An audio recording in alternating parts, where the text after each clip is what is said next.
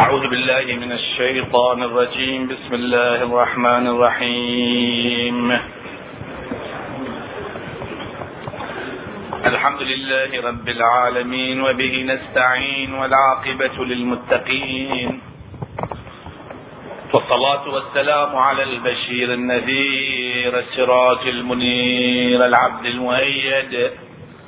حبيب إله العالمين بالقاسم المصطفى محمد.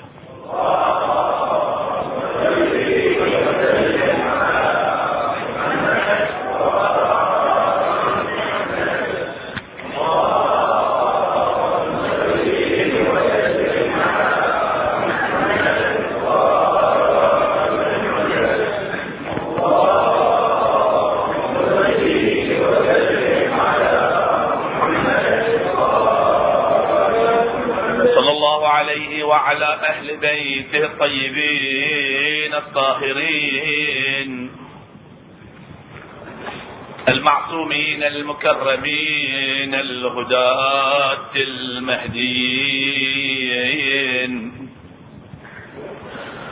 صلى الله عليك يا مولاي ومقتداي يا أبا عبد الله.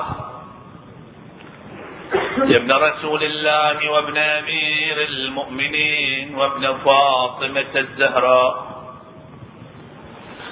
روحي وأرواح العالمين لك الفداء يا ليتنا كنا معكم فنفوز فوزا عظيما.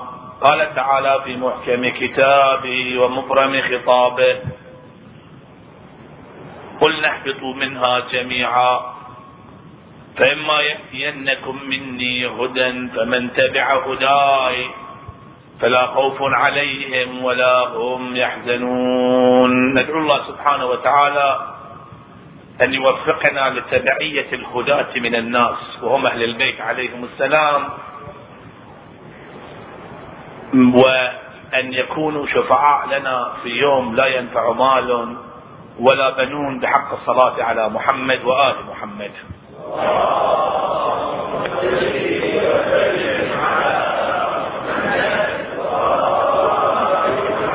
وإن كان البحث الذي طرحناه وبدأناه فيه قبل ليالي بحث يحتاج إلى تفصيل أكثر ولكن كما يقولون ما لا يدرك كله لا يترك كله. نحاول أن نلخص الفكرة وإن شاء الله أن وفقنا في نوبة أخرى نشرح الموضوع أكثر. والكتاب أيضا موجود فيه نوع من التفصيل. طبعا هذا الكتاب سوف يطبع أيضا طبعة جديدة بعد مدة بتفصيل أكثر. فعلى أي حال يمكن الإنسان الذي يحب أن يتتبع أن يتابع الموضوع هناك. وأنا في هذه الليلة وأحاول أن ألخص الفكرة يعني الفكرة التي لابد أن أتحدث عنها في عشر ليالي أو عشر ساعات صح التعبير نريد أن نرفعها في حوالي ساعة أو ساعة إلا ربع. ولذلك أعتذر إذا كان هناك نوع من التقصير في بعض الأمور وفي مجال الأسئلة بعد المجلس إن شاء الله. وصلنا إلى الشجرة المنهية. الآن في هذه الليلة سوف نطرح أبحاث مختلفة. البحث الأول حول الشجرة المنهية والبحث الثاني حول الهبوط.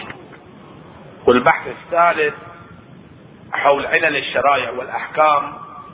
وسوف نتطرق أيضا في البحث الأخير حول بني إسرائيل والمن والسلوى.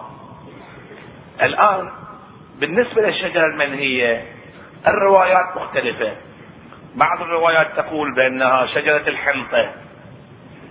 روايات كثيرة موجودة في هذا المجال. وبعض الروايات تقول بأن الشجرة المنهية هي شجرة الحسد. ببين لك الحسد ما معناه.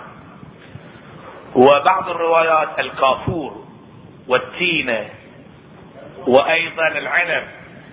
هذه روايات مختلفة حول الشجرة المنهية إلا أن هناك من يجمع بين هذه الروايات. شلون؟ خل ابين لك هذه النقطة اللطيفة. ثم أطرح فكرة للإمام الراحل رضوان الله تعالى عليه. نحن نعيش في هذه الدنيا الأشياء مبتعدة عن بعض. يعني إذا صير إذا صار الشيء حنطة بعد هو مو شعير. وإذا صار شعير فهو مو عنب. وإذا صار عنب فهو مو تين.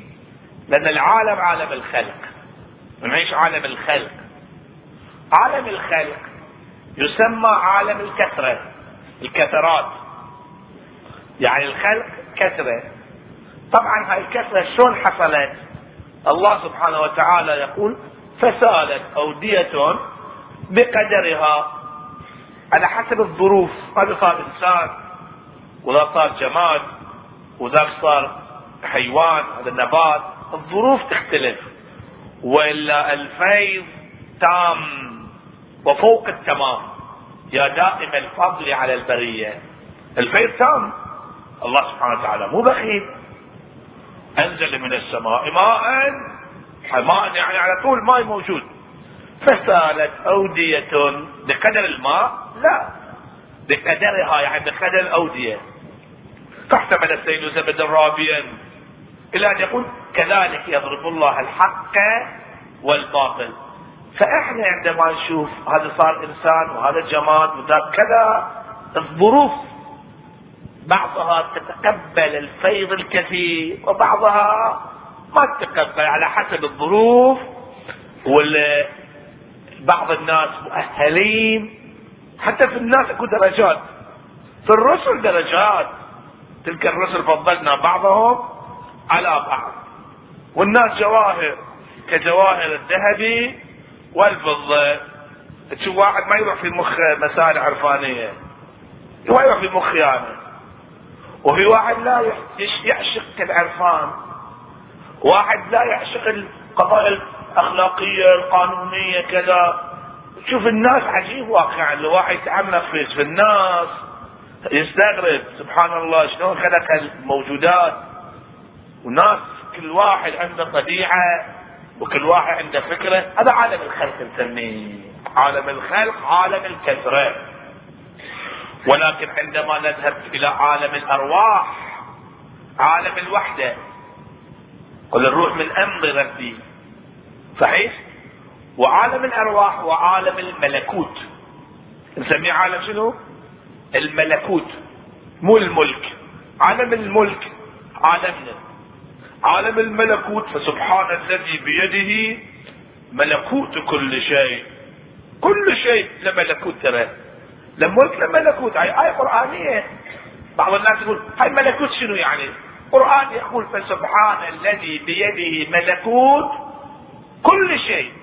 يعني الحجر لملكوت والشجر إلى ملكوت والماء والهواء والإنسان.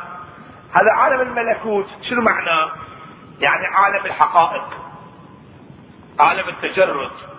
إحنا ما عشنا في العالم بس نعيش. من تنام أنت في النوم تشوف أشياء في عالم الملكوت. صحيح أو لا؟ وبعض الناس في الدنيا يشوفون في عالم الملكوت. يعيش في الدنيا وهو يروح في عالم الملكوت ويرجع إلى عالم الملك. يصير هذا الشيء. وفي بعض الرياضات الشرعية تخليك الآن أنت في الدنيا وتروح في عالم الملكوت وترجع. يمكن هذا الشيء. فعالم الملكوت عالم الجنة اللي كان يعيش فيها آدم. ذلك العالم قال عالم ملكوت يعني عالم تجرد. خلي هاي المصطلحات أبينها لكم. عالم شنو؟ التجرد مو الجسمانية عالم التجرد. عالم الأرواح مو الأجسام. لأنه قبل لا تظهر الأجسام فبدت لهما سوآتهما قبل قبل ذلك عالم النورانية إحنا نسميه. عالم الأرواح شلون؟ الان انت قاعد في المكان اللي رايحين مكة. شوف أنا جبت اسم مكة كل كلكم تصورتوا الكعبة صحيح؟ شلون صار هذا؟ الانتقال السريع. هاي عالم الأرواح. في لحظة واحد تنتقل من مكان إلى مكان. إنسان عجيب واقعا. وبعض الناس أرواحهم قوية يشيل جسد بعد. يوديه مكان ثاني. الجسد يوديه مكان ثاني. خل اذكر لكم قصة بس أخاف أطول عليكم تتعبون مشكلة. في بوشهر إحنا كنا في حسينية كنت ألقي محاضرات هناك باللغة الفارسية قبل 15 سنة. فتقريبا أو أكثر فواحد من المسؤول الحسينية هو قال لي هو نقل لي القصة. عن شخص اسمه بهلول. هالبهلول عندك كتاب أيضا مترجم ذكريات بهلول؟ نعم. هذا بهلول مو اللي كان في زمان آه هارون رشيد. لا لا لا مو ذاك. الآن موجود حي يرزق. هذا بهلول الآن عمره يمكن أكثر من 130 سنة. نشيط ما شاء الله. وشفت أنا في هالسفره أيضا موجود في مشهد. هذا بهلول قصته طويلة. من من الخطباء المعروفين. يقول هو هذا صاحب الحسينية. يقول بأن بهلول كان يقرأ في حسينيتنا ف أيام ما كان سيارات أيام قديم الأيام قبل مثلا خمسين سنة. فسيارات يعني قديم موجودة. في منطقة أخرى في هناك أحد أولاد أبي الفضل العباس سلام الله عليه سيد موجود هناك في قريب من ال آه، هاي الطاقة الذرية اللي يتكلمون عنها في بوشير. هناك قريب من هالمنطقة في إمام زاده يعني واحد من أولاد ابو الفضل العباس. ما أتذكر اسمه الحين الاسم الموجود هناك ما أتذكر الحين. المهم الناس يروحوا يزورون هناك. هذا بعيد عن المنطقة وايد بعيد. فهو هذا بهلول كان يصعد منبر هني ويروح هناك. مباشرة يروح هناك. فيقول هذه خادم يقول أنا كنت اشوفه نزل من المنبر نزل. أقول له بهلول خلينا نوصلك يقول أنا بوصل نفسي. إحنا كنا نتصور لك سيارة يعني يودونا يقول إحنا نركب سيارة بسرعة. طول تقريبا حوالي نص ساعة رايح جاري هناك في مرزادة أيضا. توصل نفسك هنا ورا المعسكر معسكر الجوي. فمن توصل هناك يطول تقريبا قديم الأيام يمكن أكثر من نص ساعة. الآن نص ساعة يحتاج لك توصل هناك. فيقول رحنا هناك شفناه على المنبر قاعد. بهلول قاعد على المنبر. وبدأ المحاضرة بدأ فيها. استغربت يقول يوم ثاني نفس الشيء. من يوصلك؟ إيش عليكم أنتم أنا أروح أدبر حالي. المهم يقول يوم من الأيام إيه نزل من المنبر. قلت له شيخنا شوف يوم نزل من المنبر الثاني قلت له نزل قلت له أروح معك. فبيتمشون مع بعض على أساس يقول يوم نزل تمشيت معاه إحنا مشينا كم خطوة قلنا شوف وين مع من بتروح أنت؟ يقول وصل لمكان إلا اختفى الرجل. اختفى. رحنا بيته زوجته قالت من زمان الرجل نايم. وين زين. فهذا الإنسان معروف الآن موجود. فالروح عالم والبدن عالم آخر. والجدير بالذكر لما لك هذه النقطة كل سنة كل سنة بمحرم هذا الرجل في جزيرة خاك قريب من هاي الجزر الجزر الموجودة هناك يصعد منبر وممنوع واحد يروح هناك. الجزيرة فيها نفط وكذا ممنوع. بس هذه كل سنة يقرأ هناك. سبحان الله. شو وصل هناك ما أدري أنا. على أي حال الإنسان روح وليس جسد. وقل الروح من أمري ربي وما أوتيت من العلم إلا قليلا. عالم الوحدة شيء وعالم الكثرة شيء آخر. على هذا الأساس الإمام عنده كلمة لطيفة على قضية الشجرة إحنا ببينها الإمام عنده كتاب اسمه دعاء السحر. الدعاء اللي نقراه إحنا. دعاء السحر الإمام شارحه في كتاب شرح دعاء السحر يقول بأنه ليس هناك في التزاحم يعني في الآخرة ماكو تزاحم. اللي بعضهم يقول جنة عرضها السماوات والأرض. وين مكان النار؟ ماكو تزاحم هناك لك عالم غير. هو العالم اللي تشوفه في الدنيا. إذا أنت قاعد هنا ما يقعد مكانك. ماكو تزاحم في البين والإنسان عندما كانت في الجنه أيضا كذلك. قلنا متى صار التزاحم صارت التزاحمات؟ بعد ما بدت لهما سواتهما صار تزاحم يضرب الثاني هذا اللي هاي لك وهكذا. الحين بالقبور عالم القبور ماكو بينهم تزاحم. ماكو تزاحم. ماكو. يعني تدفن واحد مع على واحد ثاني ثالث الأرواح عالم الارواح عالم يختلف عن عالم الأجساد. يقول إمامنا سمعت من أحد المشايخ هذه كلمة عظيمة واقعا من أرباب المعرفة رضوان الله عليه يقول إن في الجنة شربة من الماء فيها جميع اللذات من المسموعات بفنونها من أنواع الموسيقى والألحان المختلفة.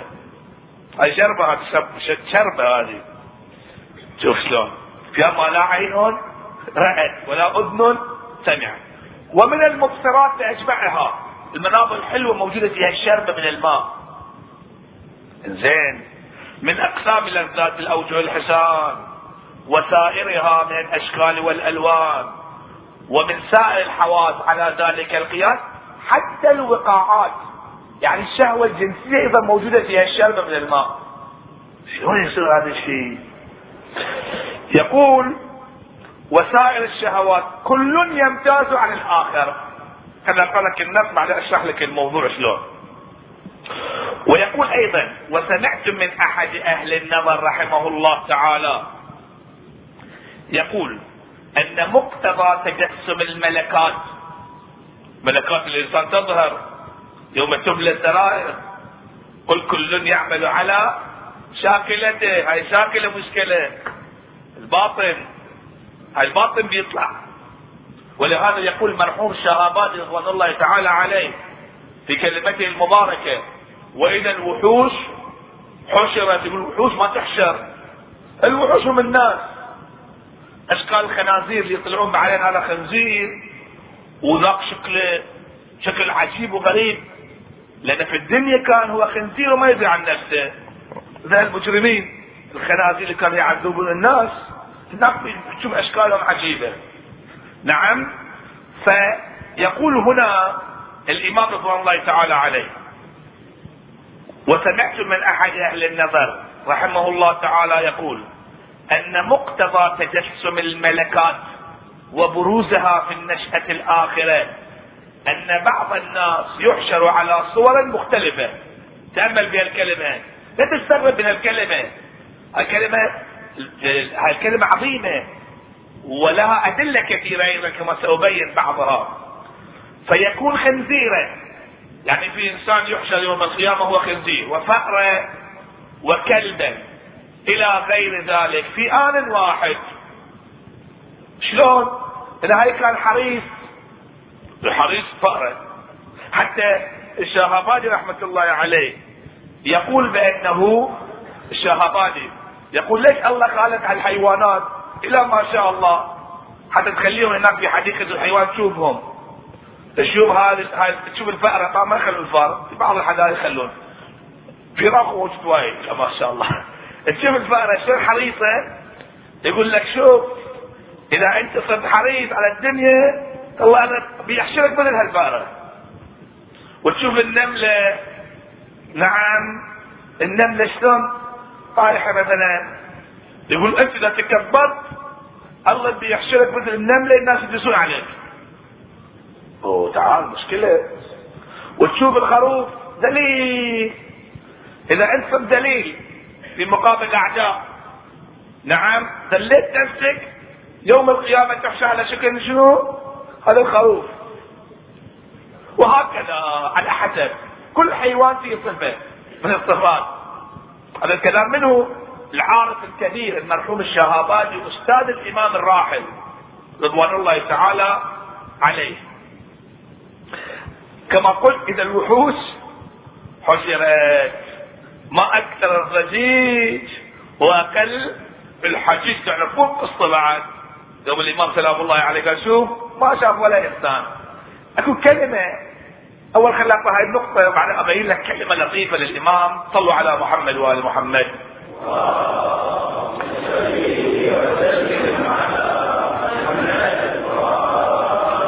يقول امامنا ومعلوم ان ذلك للسعه الوعاء الوعاء وسيع وقربها من عالم الوحدة والتجرد وتنزهها عن تزاحم عالم الطبيعة والهيولة.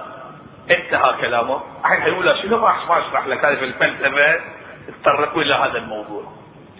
أن الوعاء يختلف. شوف أنت في الرؤيا الآن. الذي يتوفاكم في الليل والنهار. شوف في الرؤيا تشوف بعض الأشكال. تقول هاي شنو هذا شكل. يخوف الإنسان. يعني يخوف الشكل عجيب لا هو حيوان لا هو مثلا قرد ولا هو أسد صحيح أو لا؟ يعني شكل عجيب وغريب عالم الملكوت. فالأشكال يعني الإنسان أول ما يحشر أول ما يولد هو إنسان. كما يقول الإنسان بالقوة مو بالفعل. على أساس إنه يصير إنسان إن شاء الله. بعدين من يموت. تشوف شكله نفس الشكل. نفس الجسد الحين الجسد يمشي بوش يمشي. نعم. والزاهد العابد هذا المؤمن يمشي. أشكالهم من ناحية العادي بشكل عادي يمكن بعضهم أشكالهم ظاهرا يعني جذابة. ولكن هاي مثل صندوق هاي الصندوق اللي فيه حية وصندوق فيه ذهب. بس من فتحوا الصندوق تطلع الحية. من يموت الإنسان مرة واحدة ينفلت الشكل القبيح اللي يقول الله سبحانه وتعالى يوم يفر المرء من أخيه. ليش يفر؟ حتى كان يقول أخوي اسمح لي والله في ما الله أنا ما أقدر أجي معك. وأمه أمي اسمحي لي انت روح الشغل وأنا شغلي. وأبي لا لا لا يخاف منه يخاف منه يفر منه يفر يعني واحد يفر من من الأسد صحيح. هاي يفر شفت شلون الان يوم يفر المرء من أخيه وأمه وأبيه وصاحبته ليل ونهار مع مع زوجته وبنيه. روحوا يشوف يقول واحد من العلماء يشوف أشكالهم عجيبة وغريبة يخاف منهم. هو هم يخافون منه أيضا. هذا كان فاسق نعوذ بالله. أما إذا كان مؤمن وشيعي مثلنا إن شاء الله نحن الشيعه سوف نحشر على اشكالنا الحقيقية. كلمة للملحوظ الشهابادي الإمام كان يركز على هالكلمة. يقول أنه كلمة الفارسية يقول بترجمها أنا صبر واحد لما أقول فارسي بعضهم بترجم بترجم صبروا لحظة. يقول آدم شدن چه آسان؟ عالم شدن چه مشکل؟ هاي منو يقول؟ الشهاباني أستاذ الإمام. يعني واحد يصير آدمي. لا عالم شدن چه مشکل؟ چه آسان؟ آدم شدن چه مشکل؟ يعني اذا واحد يصير عالم سهل. يدرس لك كلمتين بالحوز لو يصير عالم. هاي منو يقول؟ شهاباني بيصير آدمي؟ لا صعب. واحد يصير آدم يعني يحشر يمشي على رجلين. وايد صعب. الإمام يقول أنا ما أقبل هالكلام. اسمحوا لي.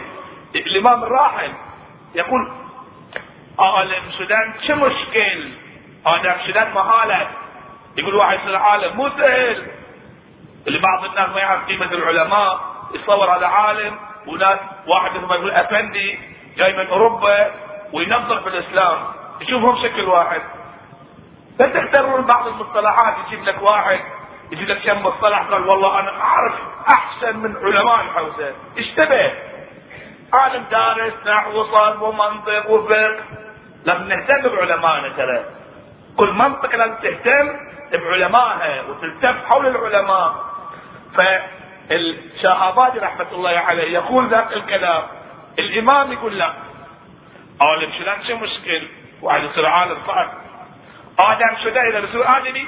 مستحيل. محاله مستحيل واحد يصير آدمي. إنه يحشى على رجلين لأن شنو يمشي على رجلين لأن الشيطان ما يسمح لك. يخربك ملكاتنا إحنا نفوسنا وايد ترى فيها مشاكل. والحمد لله إحنا الحين عشنا في هذه السنة وقضينا شهر رمضان. إن شاء الله صفينا نفوسنا. كيوم ولدتك أمك. مو يوم العيد بعد بعض الناس يذنبون نعوذ بالله. العيد ما تأتي مائدة من السماء. هاي مائدة إلهية مثل مائدة اللي لعيسى ابن مريم. تكون لنا عيدا واحد لازم يعرف قيمة العيد. على أي حال النتيجة أن الجنة التي كان يعيش فيها آدم ربما الشجرة فيها جميع هذه المواصفات فهي تينة وهي حنطة وهي كذا وكذا. عرفت النقطة هذه؟ بس أكو كلمة هذه الكلمة مهمة. أن الشجرة في تلك الرواية الحسد شفتوا الحسد الحسد مو مقصود حسد. لا. الحسد المقصود الغبطة. بينت لك في الليلة الماضية. الحسد الغبطة. أنه آدم على نبينا وآله وعليه السلام. وحواء عندما رأى شخصية الأئمة عليهم السلام وحواء عندما رأت شخصية فاطمة كما في الرواية حسدت فاطمة والحسد الغبطة الرواية هكذا والحسد شنو؟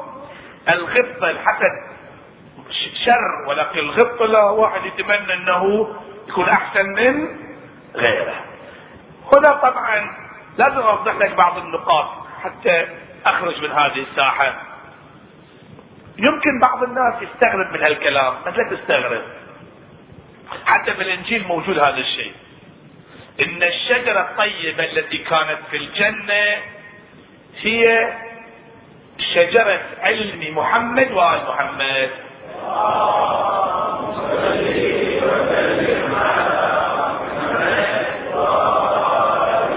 الله ما قال هاي الشجرة مو زينة. ما قال؟ قال لا تقرب إلى هاي الشجرة. ترى مو شغلك. إذا تقربت تعديت حدودك. كما يقول جبرائيل لو دنوت كيد أنمل لاحترقت. يوم في قضية المعراج خلاص جبرائيل أنت حدك هذا بعض الأحيان واحد يقول مثلا واحد يشتغل يعني واحد بنغالي بيشتغل وهو مسيحي. نقول له شوف إذا دخلت الماتم هني خليت رجلك فورا تمسك شو معنى يعني؟ فلن تقرب الماتم وفتح الباب مجرد ما فتح الباب فنشناه لأن انت ما تسمع الكلام. هاي مو معنى إنه التقرب إلى هذا الشيء مو زين. شيء زين بس انت قابليتك مو هالمقدار خلاص أنت حدودك. لازم تعرف حدودك صحيح أو لا؟ هاي المثال طبعا. ف قبل تقريبا خمس ست سنوات أنا كنت في الكويت. اجى واحد أمريكي هو أمريكي وشيعي قبل كان من القسيسين بعدين صار من أبناء العامة بعدين شاف لا ما فيهم فائدة لأن شلون؟ صار وهابي طبعا من هالنمط. يقول ماكو صفاء روحي لا بكاء ولا شيء. ميتهم يموت يطلعونه بس ما يصير هذه لا فاتحة ولا شيء. يقول حسيت إن المسيحية أفضل. المسيحية على الاقل عندهم بكاء مثل ذاك الشخص. يقول أنا صرت شيعي ليش؟ واحد في العلماء. أفريقي هو. أفريقي صار مسيحي بعدين صار ليش؟ قال أنا شفت التلفزيون. تلفزيون إيران. يقول حسين جان حسين جان. قلت حسين جان يعني شنو؟ قالوا يعني حسين روحي. قلت أنا ما نقول مسيح جان. نحبه بس ما نقول روحي. قال هذا لين حبهم أكثر منا إحنا. التجأت إلى هذا المذهب ودرس في الحوزة من كبار العلماء. فهذا المسيحي محقق وإنسان عجيب وقصته طويلة ما بتكلم عن قصة هذا المسيحي. محاضراته موجودة باللغة الإنجليزية. محاضرات عجيبة القاها السنة فمن جملة الأشياء أنا قعدت شخصيا معاه. كان قريب من محرم وكتب أيضا قصيدة بالإنجليزي حول الطفل الرضيع. بالإنجليزي عندي القصيدة بخطه نفس الوقت قصيدة عجيبة. عن طفل الرضيع هو قال في محاضرته قال لأن أنا شفت الإنجيل وفحصت في الإنجيل اللي هو حصل عليه إن الشجرة اللي تطرق يعني في الإنجيل موجود. الشجرة هي شجرة أهل البيت اللي فيه اسمائهم كل أسماء. دوت يا الشجر عندك كتاب في هالمجال أيضا. إن هاي الشجرة تشتمل على كل الأسماء. الأسماء ترجمها باللغة العربية العبرية. فطلع كل الأسماء. إلا الإمام الصادق يقول دوت على آخر شيء بعد اللوتيه والتي حصلت الكلمة اللي تدل على الإمام الصادق. فالشجرة اللي تقرب إليها آدم بعضهم يقول شجرة علم أهل البيت. يعني شنو؟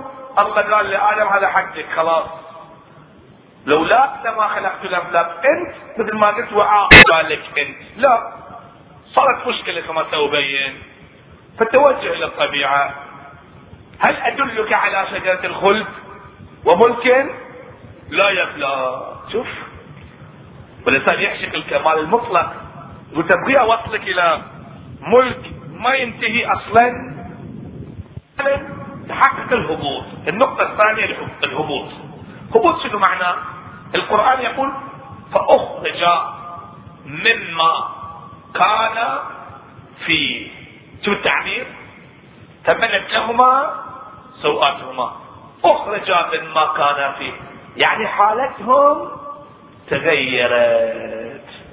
حالة تغيرت. الآية شوف واضحة. مما كان فيه مو المقصود من الزمان أو من مكان اخرجا من المكان. ليش؟ لأنه يقول بعدين فبدت لهما سوءاتهما وطفقا فطفقا يخصفان عليهما من ورق ال ويمكن واحد يقول والله يوم بيطلع آدم شمعة ورق في الجنة. إحنا ما إحنا الظاهر إنه في نفس اللحظة فكر الحين شلون يستلم انت خلينا ناخذ الورق. فالجنة قالت لها ورق ولكن الورق ما كان يستفاد منه. فواكه كانت موجودة ولكن الفواكه ما كانت متاع بعدين صارت متاع ولكم في الأرض مستقر ومتاع إلى هاي نقطة مهمة. إلى حين إلى حين. أنظرني إلى يوم يبعثون. الله يقول حق الشيطان اصبر اصبر لمتى بتبقى؟ يقول يوم القيامة. قال لا لا. إنك من المنظرين إلى يوم الوقت المعلوم. يعني بعد هالوقت بعد أنت مو موجود. وقت أكو مو إذا الشمس كورت. وقت أكو أنت مو موجود. ببين لك هاي الوقت مثل إن شاء الله. المهم فإذا الهبوط فهمنا معناه تغيير الحالة. الحالة تغيرت. الناس بدل ما كانوا نورانيين لك لا تجوع فيها ولا تعرى الآن لا لازم يروح يشتغل. آدم لازم يشتغل. صارت مشكلة. صار نزاع هنا تجعل فيها من يفسد فيها. الملائكة ما كانوا يعرفون إنه بعدين بيجي الإمام الحسين وبيجوا الأئمة يشوفون الظاهر. يمكن بعدين قالوا إلهنا شفتوا الحين شو صار. يوم قضية هابيل وقابيل قابيل قتل منه؟ هابيل يوم قتله يبغى يدفنه الآن. تحير شلون؟ شو يسوي فيه؟ ما عرف شو يسوي. فيقول الله سبحانه وتعالى بعد ما يتحدث عن الغراب يقول من أجل ذلك؟ أخواني تاملوا في القرآن. أنا ما أقدر ابين البحث تفصيل التفصيل. بس أعطيك نقاط رئيسية وانت فكر في الموضوع إن شاء الله والكتاب موجود والمحاضرات موجودة وأيضا الإيميل موجود يمكن تتصل فيني عشان تجاوب على الأسئلة إن شاء الله نعم ندعو الله سبحانه وتعالى أن يوفقنا وإياكم لفهم الدين والقرآن الكريم والتدبر في القرآن وفي روايات أهل البيت بحق الصلاة على محمد وآل محمد.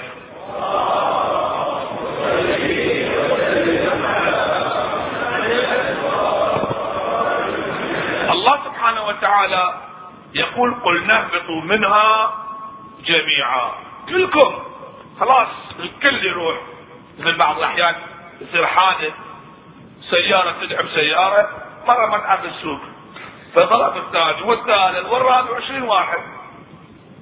بس أحد قضية غير ترى. يمكن واحد يقول الحين آدم سوى هذا الشيء. هذا شنو تقصير أقول أنت آدم. أنت آدمي.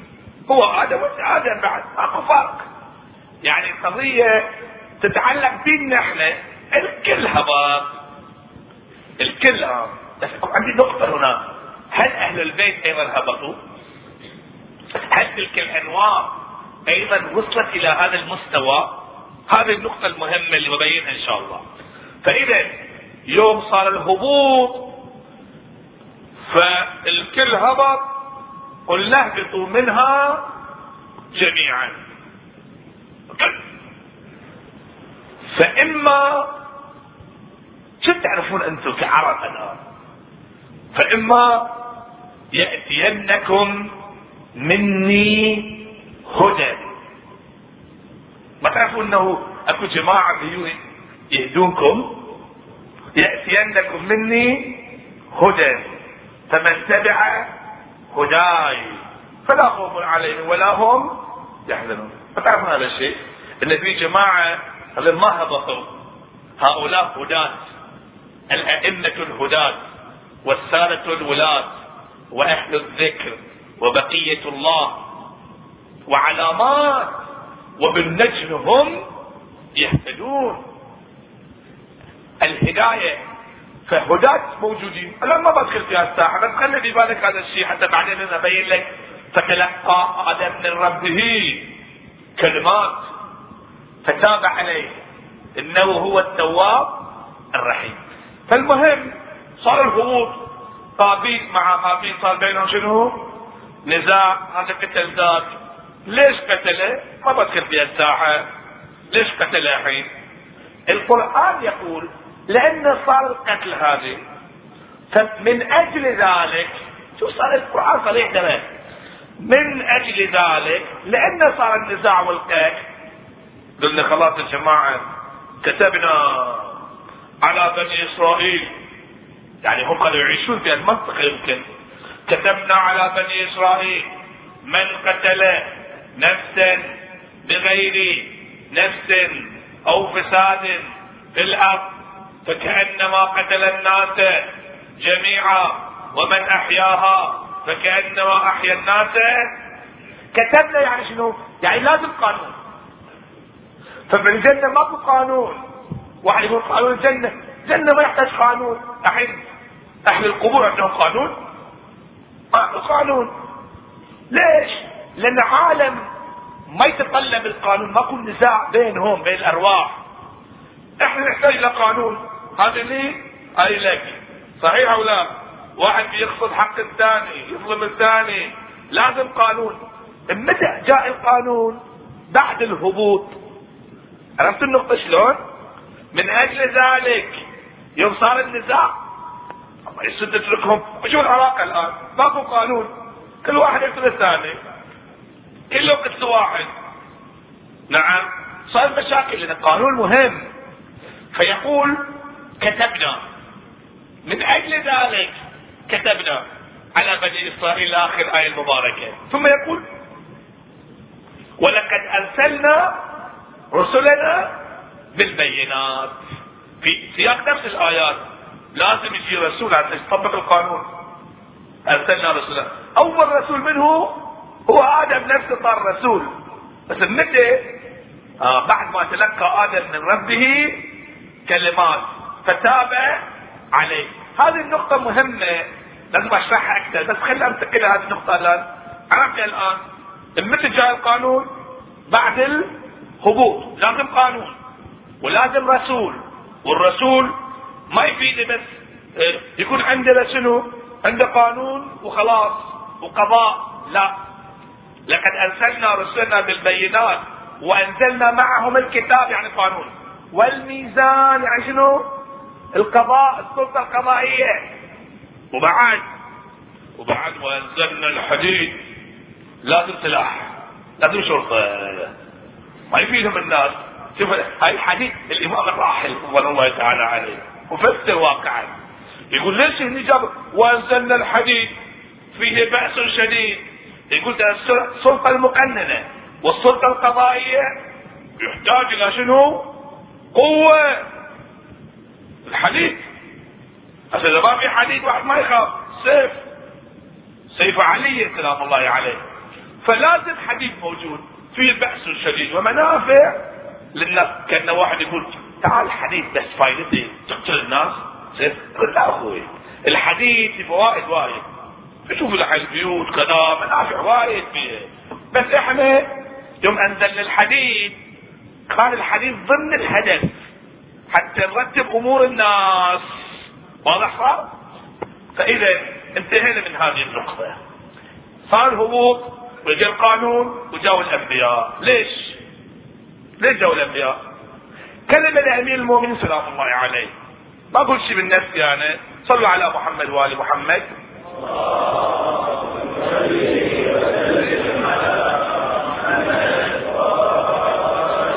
يقول أمير المؤمنين سلام الله عليه بعد ما يتكلم عن آدم في نهج البلاغة. تأملوا في هذه الكلمة. ثم اجتباه ربه فتاب عليه وهدى. يقول أمير المؤمنين بعد ذلك عندما يتكلم عن قضية هبوط آدم يقول ثم أسكن سبحانه آدم دارا أرغد فيها عيشه وآمن فيها محلته وحذره إبليس وعداوته. فاغتره عدوه نفاسة عليه. حسد يعني.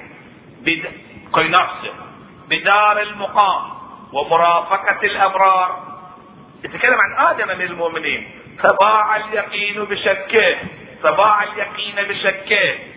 والعزيمة بوهنه. واستبدل بالجدل وجلا وبالاخترار ندما ثم بسط الله سبحانه له في توبته ولقاه كلمة رحمته. هاي النقطة المهمة الشاهد. ووعده يعني الله ودع وعد آدم وعده المرد إلى جنته. قال شوف برجعك أنا برجعك إلى وين؟ إلى جنتك فأسكنه دار البلية وتنازل الذرية قال إحنا نشتغل بهالطريقة وإن شاء الله برجعك سؤال متى يرجع آدم إلى جنته؟ هل رجع أو ما رجع؟ شنو معنى إنا لله وإنا إليه راجعون الآن عرفت بأن آدم هبط إذا يوم هبط الله شو يقول؟ فتلقى آدم من ربه كلمات. تعرفون كلمات شنو فتاب عليه. إنه هو التواب الرحيم. مو تاب عليه. خليه يرجع لا ما رجع. قلنا اهبطوا منها جميعا. هي بعدها هاي الآية بعد التوبة ترى. يعني بعد التوبة هم صار شنو؟ هبوط. هذه نقطة مهمة. بعض الناس يقول إذا تاب تاب الله عليه وما أذناه ولا ترك أولى. هذا بحث ثاني أخي ما بدخل في هذه الساحة. ما ترك أولى. أتعب نفسه مثل ما بينت لك في الليلة الماضية. فتشقى. تتذكرون؟ قال فتشقى يا فتشقى. يعني إذا طلعت برا بتتأذى. بدل واحد يقول والله بروح خارج القرية بروح.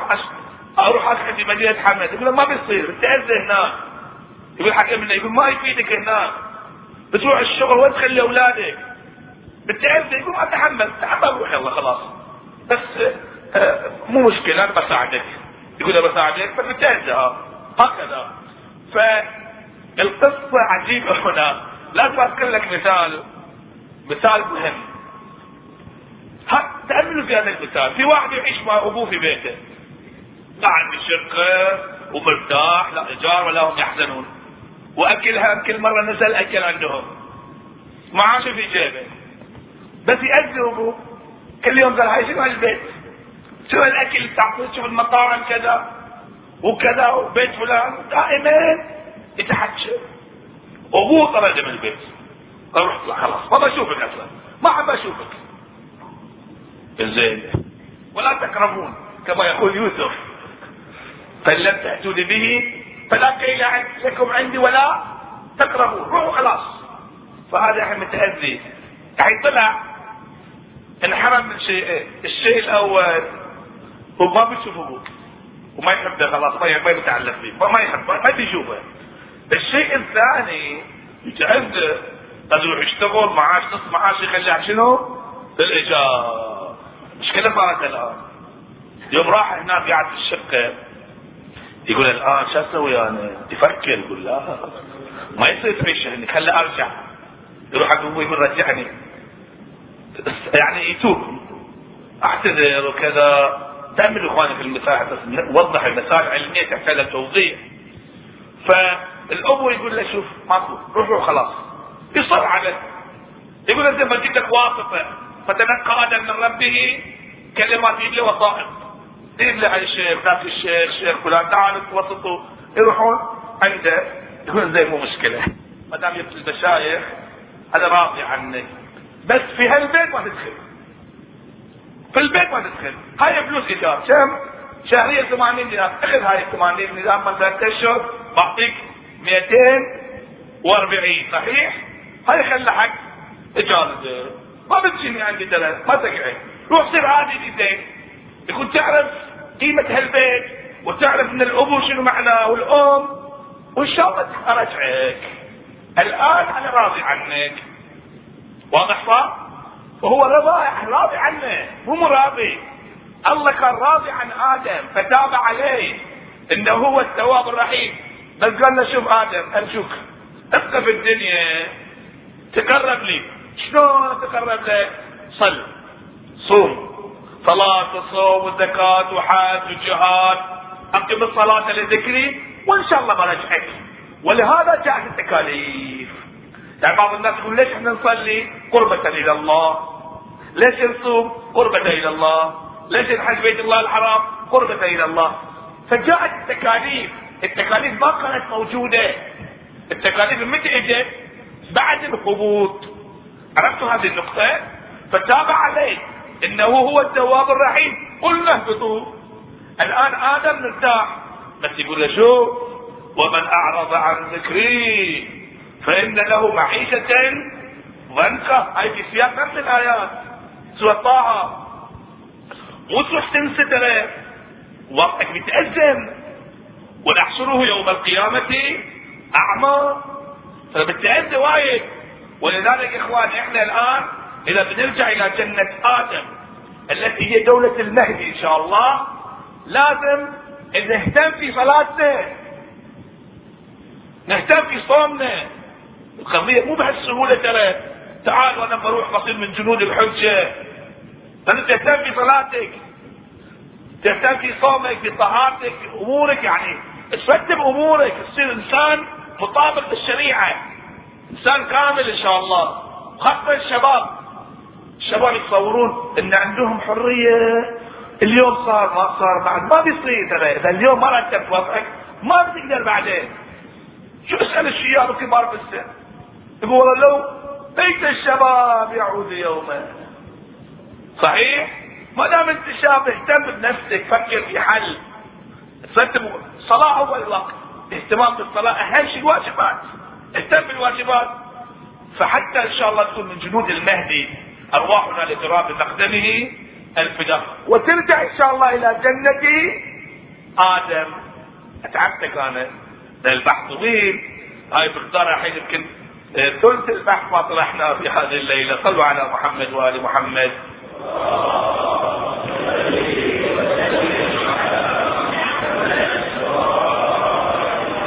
أنا أذكر لك كلمتين بس وأنا الحديث. الكلمة الأولى إن القرآن يقول ولكم يعني بعد الهبوط ولكم في الأرض مستقر ومتاع. كلمة متاع شنو معنى متاع؟ متاع إلى حين إلى حين. إخواني من تقرؤون القرآن تأملوا في هالكلمات اللي أقول لكم. إلى حين. أجل مسمى إلى أجل أجل مسمى يعني متى لكم في الأرض مستقر ومتاع إلى حين. متاع شنو معنى؟ الآن اذكر لك مثال. تروح مثلا في متحف بتشوف باب موجود باب. هذا الباب مو متاع. هذا زينة الآن. ليش؟ هاي الباب باب قديم. قبل 200 سنة خلينا في المتحف. باب بيت واحد مثلا. هذا مو متاع. في وقت كان شنو؟ متاع يستفيدون منه. واحد يشتري باب ألف دينار يخليه في بيته يخليه في بيته في الصالة باب قديم. أساس زينة هذا هو متاع؟ صحيح. بس إذا واحد شرى باب قديم وخلاه في البيت تحمل الباب هذا متاع فالفواكه الخضروات الشجرة ثمرات الشجرة وكل هالأمور اللي مثلا السفن السفن ما تجري على البحر. الحيوانات كل هذه ما قالت متاع في جنة آدم. يمكن واحد يسأل في جنة آدم في طيور؟ يقول نعم نفس الآب. بس جنة آدم. آدم ما كان مشتاق لها الطيور ولا مشتاق لها المواقع ولا هناك تداول فلوس شوف في دولة الحجة نفس الشيء. في فلوس ما أحد يأخذ فلوس. شو يسوي فيها فلوس؟ كل شيء يرتبط بعالم المعنى. ف بعدين يوم صار الهبوط آدم لازم يستر نفسه لا. لازم يأكل. صار كل شيء متاع. الله يقول ولكم في الأرض الآن مستقر ومتاع إلى متى؟ إلى حين وبعدين بعدين في الأرض أنت تعيش ولكن ماكو متاع ما تستفيد من هذا. الكفار يستفيدون. ولهذا في دولة المهدي أكو كفار. ولكن الكفار ما زالوا في حال الهبوط. وأما إنت توصل إلى ذلك المقام المعنوي. ترى تلك الوجوه النيرة. محمد وآل محمد.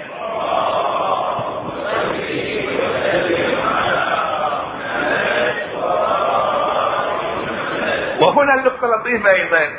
يقول الشيطان أنظرني إلى يوم يبعثون. خلي أبقى ليوم القيامة. قال لا لا. تبقى ليوم القيامة. شوف قال إنك من المنظرين إلى يوم الوقت المعلوم. يوم القيامة كل شيء. يتدمر الشمس كورت يوم تبدل الأرض غير الأرض يوم تكون الجبال كال وتكون الجبال كالعهن المنفوش الله يقول إلى يوم الوقت المعلوم. الراوي يسأل الإمام سلام الله عليه هذا الوقت متى؟ يقول عندما يخرج الحج سلام الله عليه يأتي الشيطان في مسجد الكوفة يجثو على ركبتيه ويصرخ صراخ يصرخ. فيهجم عليه روايات مختلفة.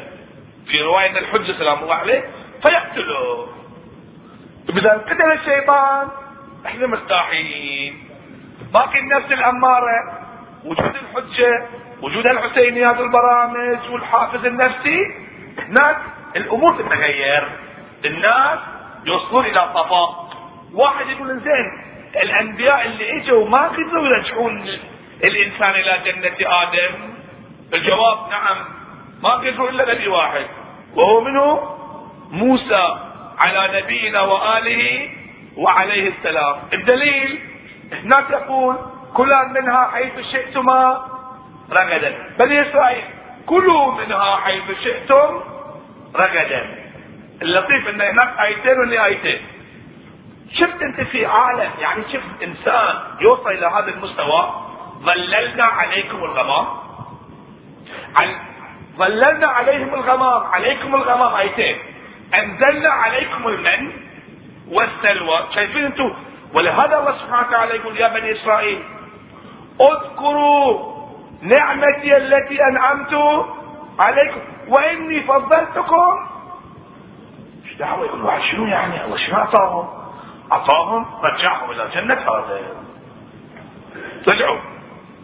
هم رجعوا رجعهم موسى ولهذا كان مغضوب عليهم. ليش؟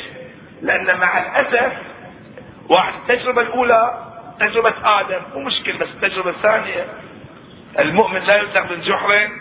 مرتين التجربة الثانية قالوا يا موسى ادعو لنا. منو؟ ويقول ربنا ردك يخرج لنا. شو تبغي؟ شو تبغون أنتم؟ إما تنبت الأرض تشتغل.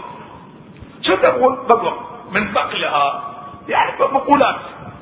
وبعد وقثائها بخيار. سامعين قبل في خيار وفي كذا. شوف مراتحين جنة آدم ما يحتاج المأكولات ما يحتاجون لها يشبعون بأمور أخرى والروايات طويلة في هذا المجال. وملابس أولادهم من يولدون عليهم ملابس. ومن سلوى بين الطلوعين يوصل لهم. تستعها مفهومها وعدسها. أبو العدس. العدس اللي ما له قيمة في السجون. قالوا يعطوكم أنتم. وعدسها. وبطلها. بطل يقول موسى يقول فيكم أنتم؟ واقعا موسى تأدى منهم. قال أتستبدلون الذي هو أدنى؟ هذا أدنى هذه الدنيا متى صارت الدنيا الدنيا؟ بعد الهبوط. ما كانت دنيا أتستبدلون الذي هو أدنى؟ بالذي هو خير. اهبطوا. صار هبوط رقم اثنين. هبوط رقم ثلاثة. سقيفة بني ساعدة يعني ثلاث هبوط عندنا إحنا. الهبوط الأول آدم. الثاني بني إسرائيل. الثالث سقيفة بني ساعدة وما أدراك؟ ما السقيفة بعد حديثي ما دام كان السقيفة السخيفة كما يقول الشيخ أبو الحسن الشيخ محمد حسين الاصفهاني يقول السخيف السخيفة السخيفة ما أدراك ما السخيفة نعم منهم جرى من بعد كل ما جرى. هذا عالم كبير ترى. منهم جرى من بعد كل ما جرى. فانكم لفيت في جوف الفراغ. هم أسسوا السقيفة السخيفة ظلما. وما ادراك ما السخيفة بناء غدر بيد محتالة على أساس الكفر والضلالة. حتى يقول وما رماه إذ رماه حرملة؟ وما رماه إذ رماه حرملة؟ لكن رماه الذي مهد له. سهم أتى في الجانب السقيفة وقوسه على يد الخليفة. والشاعر الثاني يقول كف التي أمك الزهراء بها غربوا هي التي أختك الحوراء بها نهبوا. حقيقة هكذا. يا من يسائل دائما عن كل معضلة سخيفة لا تكشفن مغطئا فلربما كشفت جيفة. هذا أبو بكر الشافعي يقول هكذا.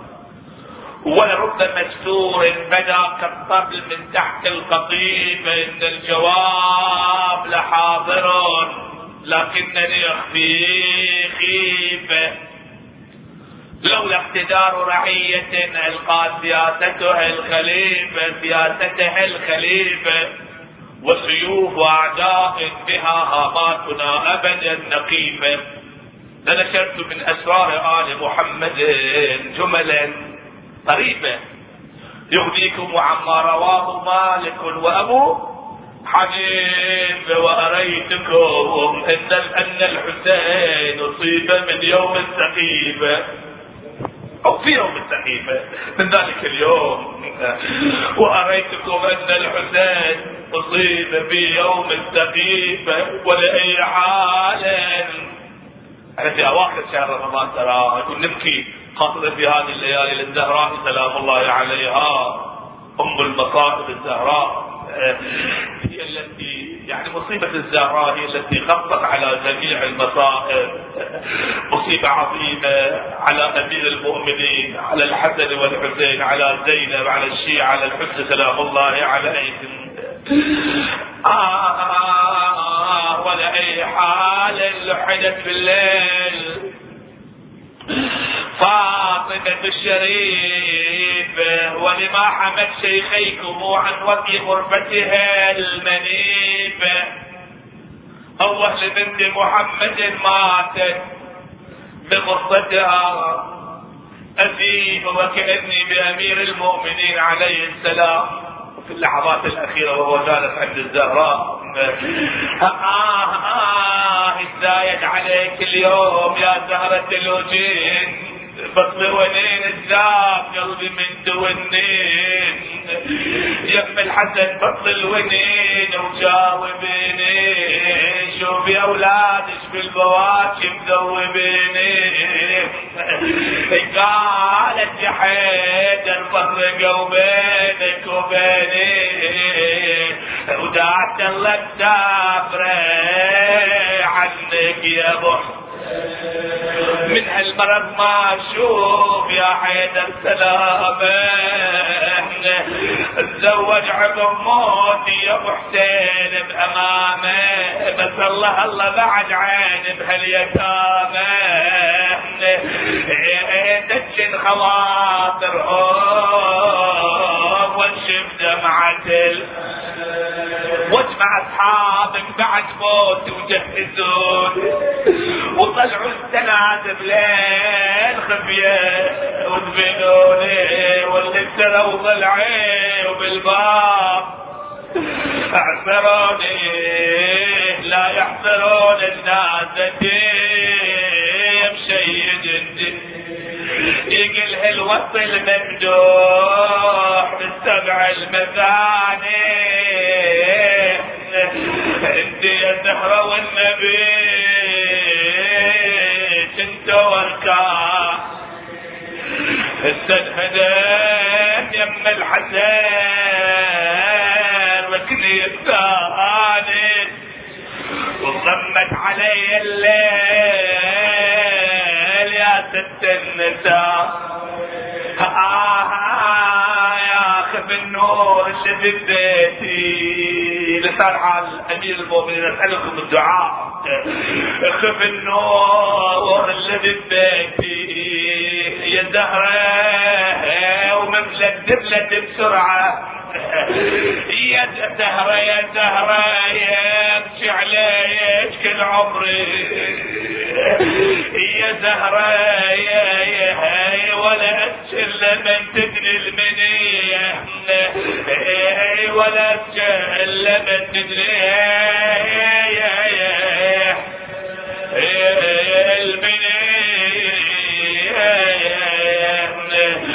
قد ورثت زينب من أمها.